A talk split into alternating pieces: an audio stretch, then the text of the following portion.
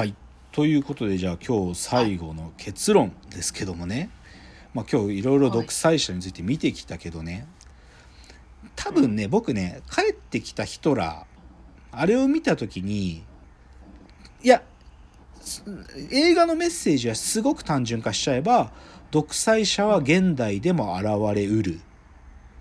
うん。まあもうちょっと言葉は出すと現代はあの時の時代状況に似てすらいる。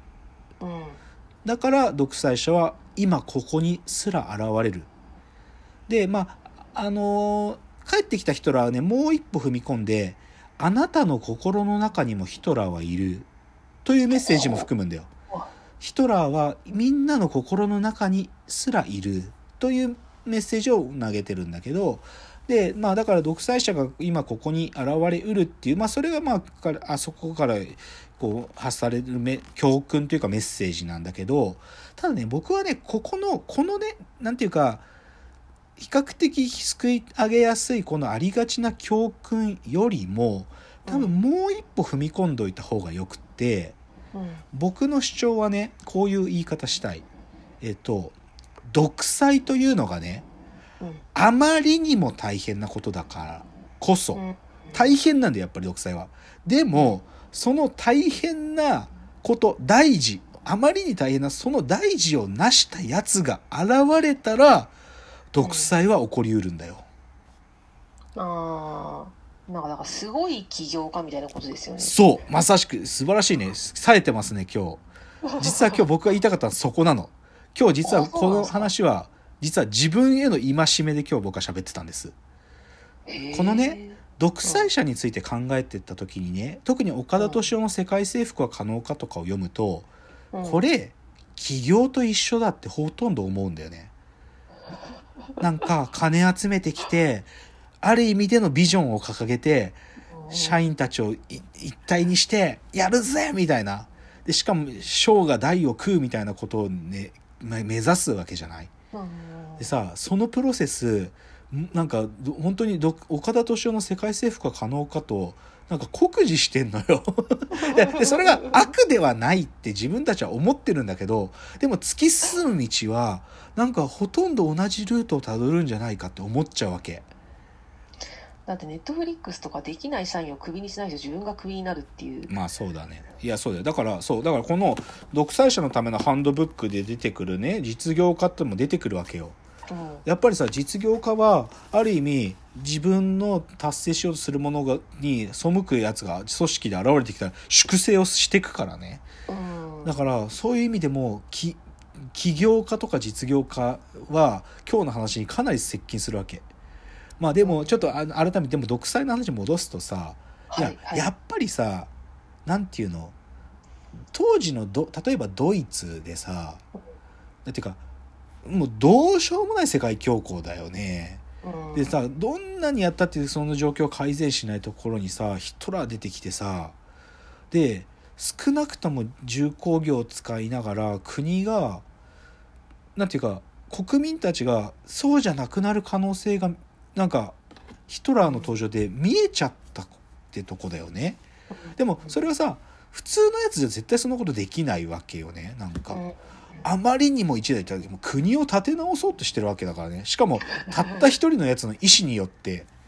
だからムストリーニも同じだよねまあある意味スターリンもそのソ連っていう国がその共産主義という組織体政治体制が善だってことを証明するさそれをうん。もうなそうとしてるさなんかその大事をなそうとしてるそいつらはさとんでもなく大変な道を進んできているわけですごいよね。で,、でそういうやつがでもなんていうかなある種の使命感を持ったやつはなんかたまに現れるんだよね。やっぱりね 現れる。でそれはね一言じゃないんですよやっぱり。それが今現代だと政治家という向きよりもやっぱりビジネスでとかさ技術でテクノロジーでとか企業でとか言ってそれをせ世界を変えるんだなんていう言い方は時代が変われば当時のドイツや当時のイタリアだったらなんかこいつらがヒトラーだったんじゃねえかみたいな可能性すらあると。確かに。そう。だからね僕の中ではそのその帰ってきたヒトラーで俺たちの心の中にヒトラーがいるよというメッセージは僕らがある意味指導者を待望してるとよ考えるっていうよりもうちょっとやっぱり踏み込んでうん。やっぱり大変なことをやろうとするやつっていうのはいつの時代もやっぱりいるんだよ。なんかなんか変な使命感を持ってる。僕もそうなんだけど。でだけどやっぱりでもその世界制覇征服とか独裁っていうかまあそれがあまりにも大事なゆえにそいつらが現れたら独裁が起こりうるとうんいうことをなんか僕はそう考えるっていう話っすね。うんうん。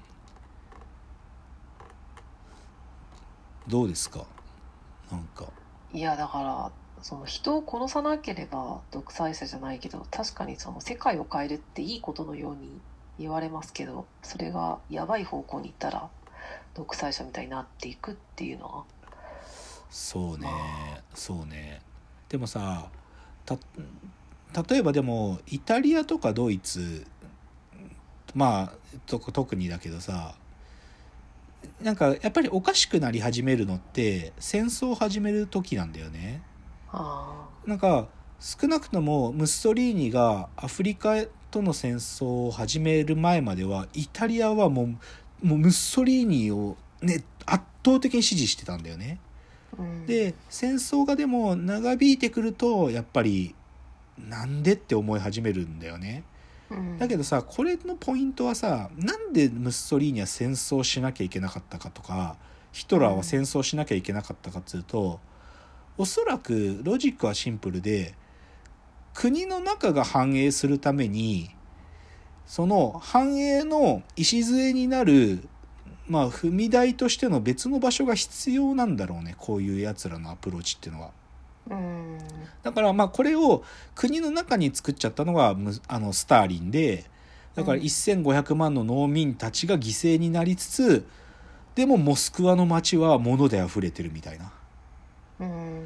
だからチュニジア攻めててアフリカから大量の奴隷が働いてそこから供給されてくる穀物によってイタリアの国内は潤うみたいな。だからおそらく多分この独裁国家とかなでもこいつらがなんで世界制覇を目指さなきゃいけないかっていう道は一つのロジックはやつらが支配してる国家の内側が繁栄するためのこう犠牲になる場所ってのが必要な政治体制だってことなんだと思うんだよね。なんかそれが IT によってどういうふうになんかこう目に見えない世界で繰り広げられるのかがいやそれはでもでもだんだんと見えてきてるじゃん。それこそさこの現代のドイツで帰ってきたヒトラーが一番この重ねられる場所は一つは格差の社会だよね。格差。はあはあ止める一部の層と労働者の、まあ、貧しい層っていうのの差異。で労働者の側が犠牲になってる側っていう言い方とあともう一つはどっちかというとトルコ人とかだよね。海外から来てる移民移民。そのん俺たちはドイツ人で外国から来てるやつらはトルコ人っていうかそいつだからねなんか実際出てくるのなんか毛むくじなんかめちゃくちゃひげが生えてるあいつらって言い方するんだよドイツ人が。あででそれはある意味そのこ国の中に搾取する移民側とか迫害するとか敵外心を抱く異物っていうのをなんか持ってる状況っていうのはそうなり得てあうんでおそらく IT とかだとさっきの格差の話とかもしくはこのシステムを使ってない外側の連中とか。いやそうそうだから TikTok の米中のといかやそうだよ。結構なんかそうだよ。やばいよ。やばいよ。やばいよ。やばいよ。今だから状況はかなり切迫していると考えたいね。まあそうですね。まあでもこれはどどっちかっていうと人事じゃねえんだよ僕は。今日の話はとにかく。ああなるほどね。もうマジブブーメランっていうか本当にそうそう。でやっぱさなんか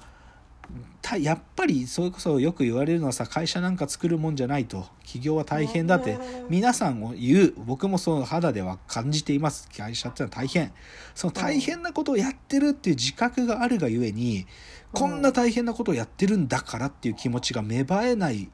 ては思えないよやっぱり。こんなでこんな大変なことをやってそのことが成した時にはきっといいことが待ってるでそれはみんなにとっていいことだってある種思いたくなるなんていうかその感情への圧力っていうのはあるからさ。なるほどね。だからこの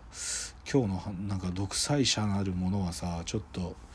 僕にとっては人事ではないというのが 今日の話ですね。うん、怖くなる側面もあると。はい、はい、ということでまあでも帰ってきた人は是非ね見ていただくとよく分かりますよその